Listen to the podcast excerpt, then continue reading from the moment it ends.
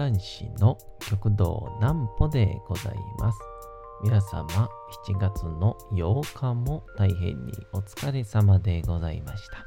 お休みの準備をされる方、もう寝るよという方、そんな方々の寝るおともに寝落ちをしていただこうという講談師、極道南歩の南歩ちゃんのおやすみラジオ。このラジオは毎週月曜日から金曜日の21時から音声アプリサウンドクラウド、Spotify、Amazon Music、Podcast にて配信をされております。そして皆様からのお便りもお待ちしております。お便りは極道南歩公式ホームページのおやすみラジオ特設ページから送ることができます。内容は何でも結構です。ねえねえ聞いてよなんぽちゃんから始まる皆様の日々の出来事や思っていることなどを送ってください。ご希望の方にはなんぽちゃんグッズプレゼントしますので、住所、お名前お忘れなくと。えー、いうことでございまして、あのー、すごい湿気でしてね。で、あのー、まあ、湿気のせいなのかわからないんですけど、あの洗濯物のね、乾きが、まあ、えらく遅くてですね。で、あ前の家に住んでた頃は、ちょっと除湿機使ってたんですけど、ちょっと新居になってから、あんま使ってなかったんで、そろそろ使おうかなっていう、今日は家庭的な話です。まずはこちらのコーナーから。なんぽちゃんの明日は何の日？ということで、明日が7月の、えー、9日で、えー、ございます。さあ、どんな日でございましょうか？それでは行きましょう。こちらでございます。日本初の温水プールが誕生。1917年7月の9日、東京キリスト教青年会の施設内に日本初となる温水プールが誕生しました。日本初の温水プールは屋外にあったプールに屋根を取り付けた感じの割と簡素なもので屋外よりは若干水温が高い程度でした。それでも天候の影響を受けない、砂ぼこりが水中に入ってこないと大好評だったそうと。で現在主流となっているボイラーなどで温水を循環させるような施設が広まったのは日本経済が高度成長期に入った1970年代頃だとされており、またプール施設にサウナ、ジャグジーといった設備も取り入れられるようになったのは1980年代後半頃からになっております。温水プール自体の各設備が整い始めたことに合わせて温水プールでスイミングスクール、ベビースイミング、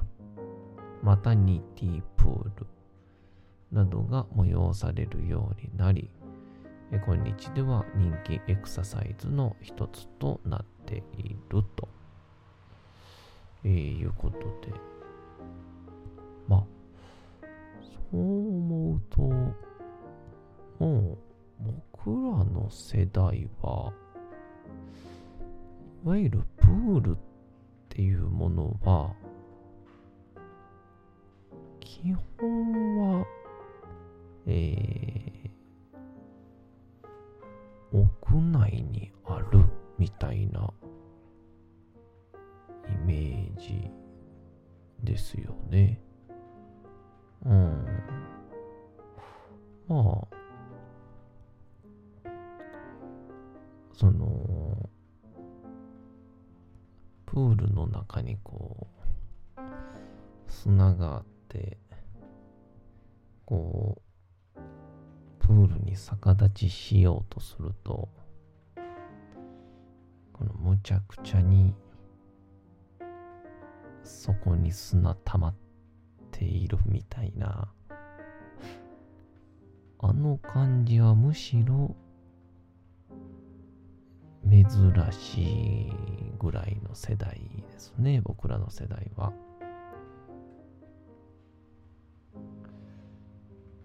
これに似た逆転現象じゃないんですけど、今あの、お寿司といえばね、あの、回らない寿司っていうのって、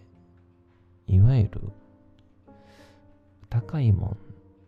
食べさせてくださいねっていう象徴だと思うんですけど、でも、僕らが小学生か幼稚園ぐらいですかね。で、まだ回転寿司の方がちょっとなんて言うんでしょうごちそう感というかスペシャル感あったんですよねうん。だから多分きっと当時はあのかっぱ寿司とかがちょっと出始めたけどやっぱ100円にしようとするとまあまだそのおそらく流通というかいろんなこの入ってくる経路の中でお金が上がってしまうんで、まあ、クオリティが低くなってしまうから、まだ人気が出ずに、一応回転寿司とはいえども、えー、職人が中で握ってるみたいな。で、今の、えたら、一番安い回転寿司がスシローで、とかくら寿司とか、かっぱ寿司で、機械でシャリを作ってるとなると、中くらいになると、このシャリとかの製造過程もギリギリ見えるけど、まあ、ギリギリパートのおばちゃんでもできるぐらいにはなってる。のが中くらいで、で、一個上になると、もう、ちゃんとした職人が、中で、寿司を作ってくれて、流してくれるっていう、今では高級回転寿司と言われる、ジャンルのところが、まあ、多分当時の回転寿司だったんで、まだ一番高い最上回転寿司と、まあ、一番最安の回転寿司しかなかったんですよね、当時は。っていうので、普通のお寿司屋に行けば、まあ、ちょっとした定食が、いつもよりは確かにちょっと高いけども、まあ、1000円、2000円上乗せればいける。けど、100円から500円、600円するお皿まで存在する回転寿司は、むしろ高くつくっていうので、結構、うちの実家は、あのー、なんて言うんでしょう。イベント的というか、えー、ごちそうに、そういう回転寿司に行くっていう感じでしたね。はあ、皆さんいかがなんでしょうか？僕か僕よりちょっと上世代、30代世代は、みんな、そうなんじゃないかなと思ったりもしますが。まあまあ、そんな、フリートークの頭さえも、家庭的な話になってしまいました。えー、まあ今日は何の日か。今日は何の日の話もそうなってしまいましたけど。前の家が、窓を開けても、まあちょっとくらい風が通るっていう感じで、まあ、ビュービュー風も入るわけもなく、で、あとは、あんま日の光が入ってこないっていうので、洗濯物が、いわゆる外に干せなかったんですよね。えー、両方の窓が壁に挟まれているっていうので、壁に挟まれているというか、えー、すぐ隣に建物があったんで、まあ、外に干すスペースがなかったので、えー、いつも屋内に、まあ、竿みたいなのがあるんで、それにかけて、えー、全速力で除湿機をかけるっていうそういう感じの、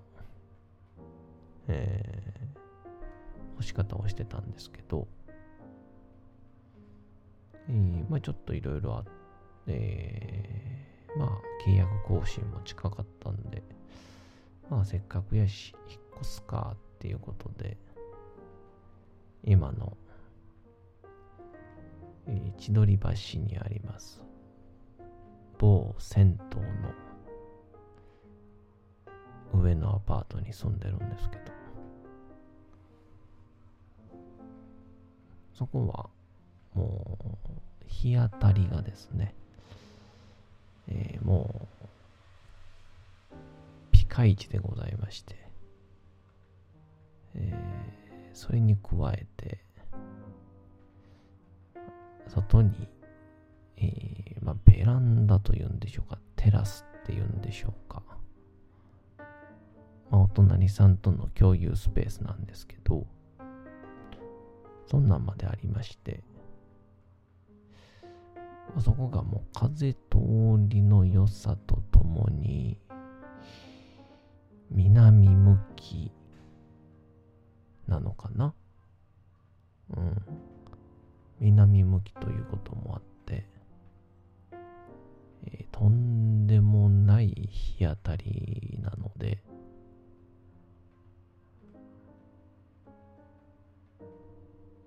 めちゃくちゃ乾くんですよ。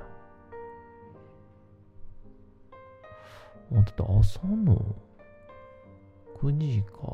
8時に干してたものが、もう、11時ぐらいには乾いてますもんね。まあまあ、季節にもよりますけど、乾いてるぐらい、すぐ乾くんで、重宝してたんですけど、ちょっとここ最近、もう、一週間ぐらいですか。雨がね、降り続いてますんで、えー、困ったなという感じなんですけど、まあ洗濯物が外に干せないで、ちょっと病んだと思っても、えー、いつ降り出すかわからないということで、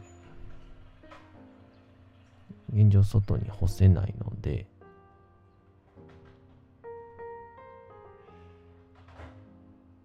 まあなんとかギリギリ洗濯物でせずにこらえてたんですけど、まあいよいよ限界だろうということで、ちょっとお洗濯をして干したいんですけど、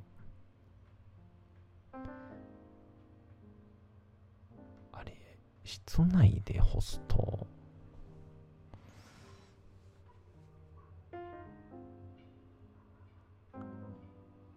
ギャンブルなんですよね。あのー、これ、室内干しする人はぜひともね、覚えといていただきたいんですけど、よく言う生乾きになる原因は、まあ、多分ご存知やと思うんですけど、えー、その乾ききらない部分で匂い菌が繁殖をするからなんですね。よく言う匂いがいつも取れないっていうのはそこに匂い菌が常駐しているからであってだからまあ定期的に漂白とか匂い取りっていうのをするんですけどまあ、繊維とか細かいとこまで常駐しちゃった菌は、まあもう取り除くことはできませんよと。諦めるしかないっていう。で、この菌が、まあどこにでも存在をしているものなので、いわゆる常在菌と言われるもんなんですけど、こいつらが繁殖をする時間っていうのが、3時間から4時間って言われてるんですね。だから、いわゆる4時間からまあ5時間ぐらい以内に乾ききってしまえば生乾きの匂いはしませんっていうことなんで。だから室内干しの時ってやっぱスペースも狭いってのがあってちょっとこう洗濯物同士が合わさったりして乾いてないみたいなことよく起こるんですよね。なので、ぜひ皆さん、除湿機かけて洗濯物乾かすときは、え上部に、えー、扇風機がついているタイプがあるのと、あとはもしくは通常の扇風機を回しながらガンガン風を当てて、えー、乾かすのをおすすめしております。え今日は家庭的ななんぽちゃんでした。お次のコーナー行きましょう。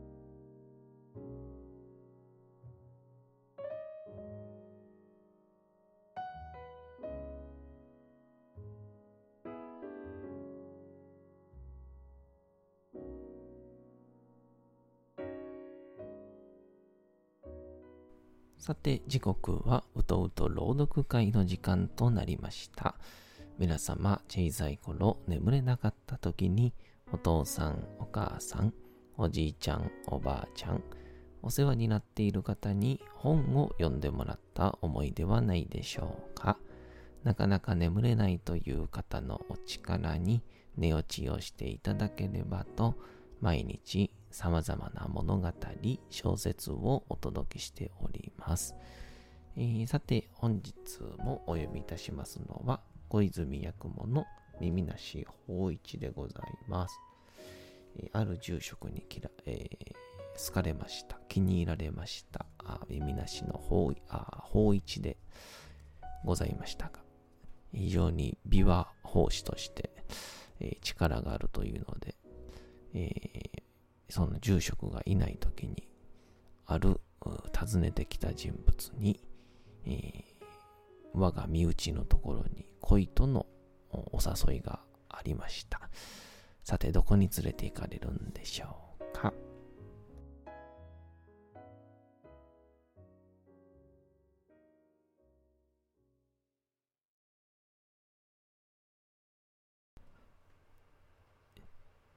耳なし法一。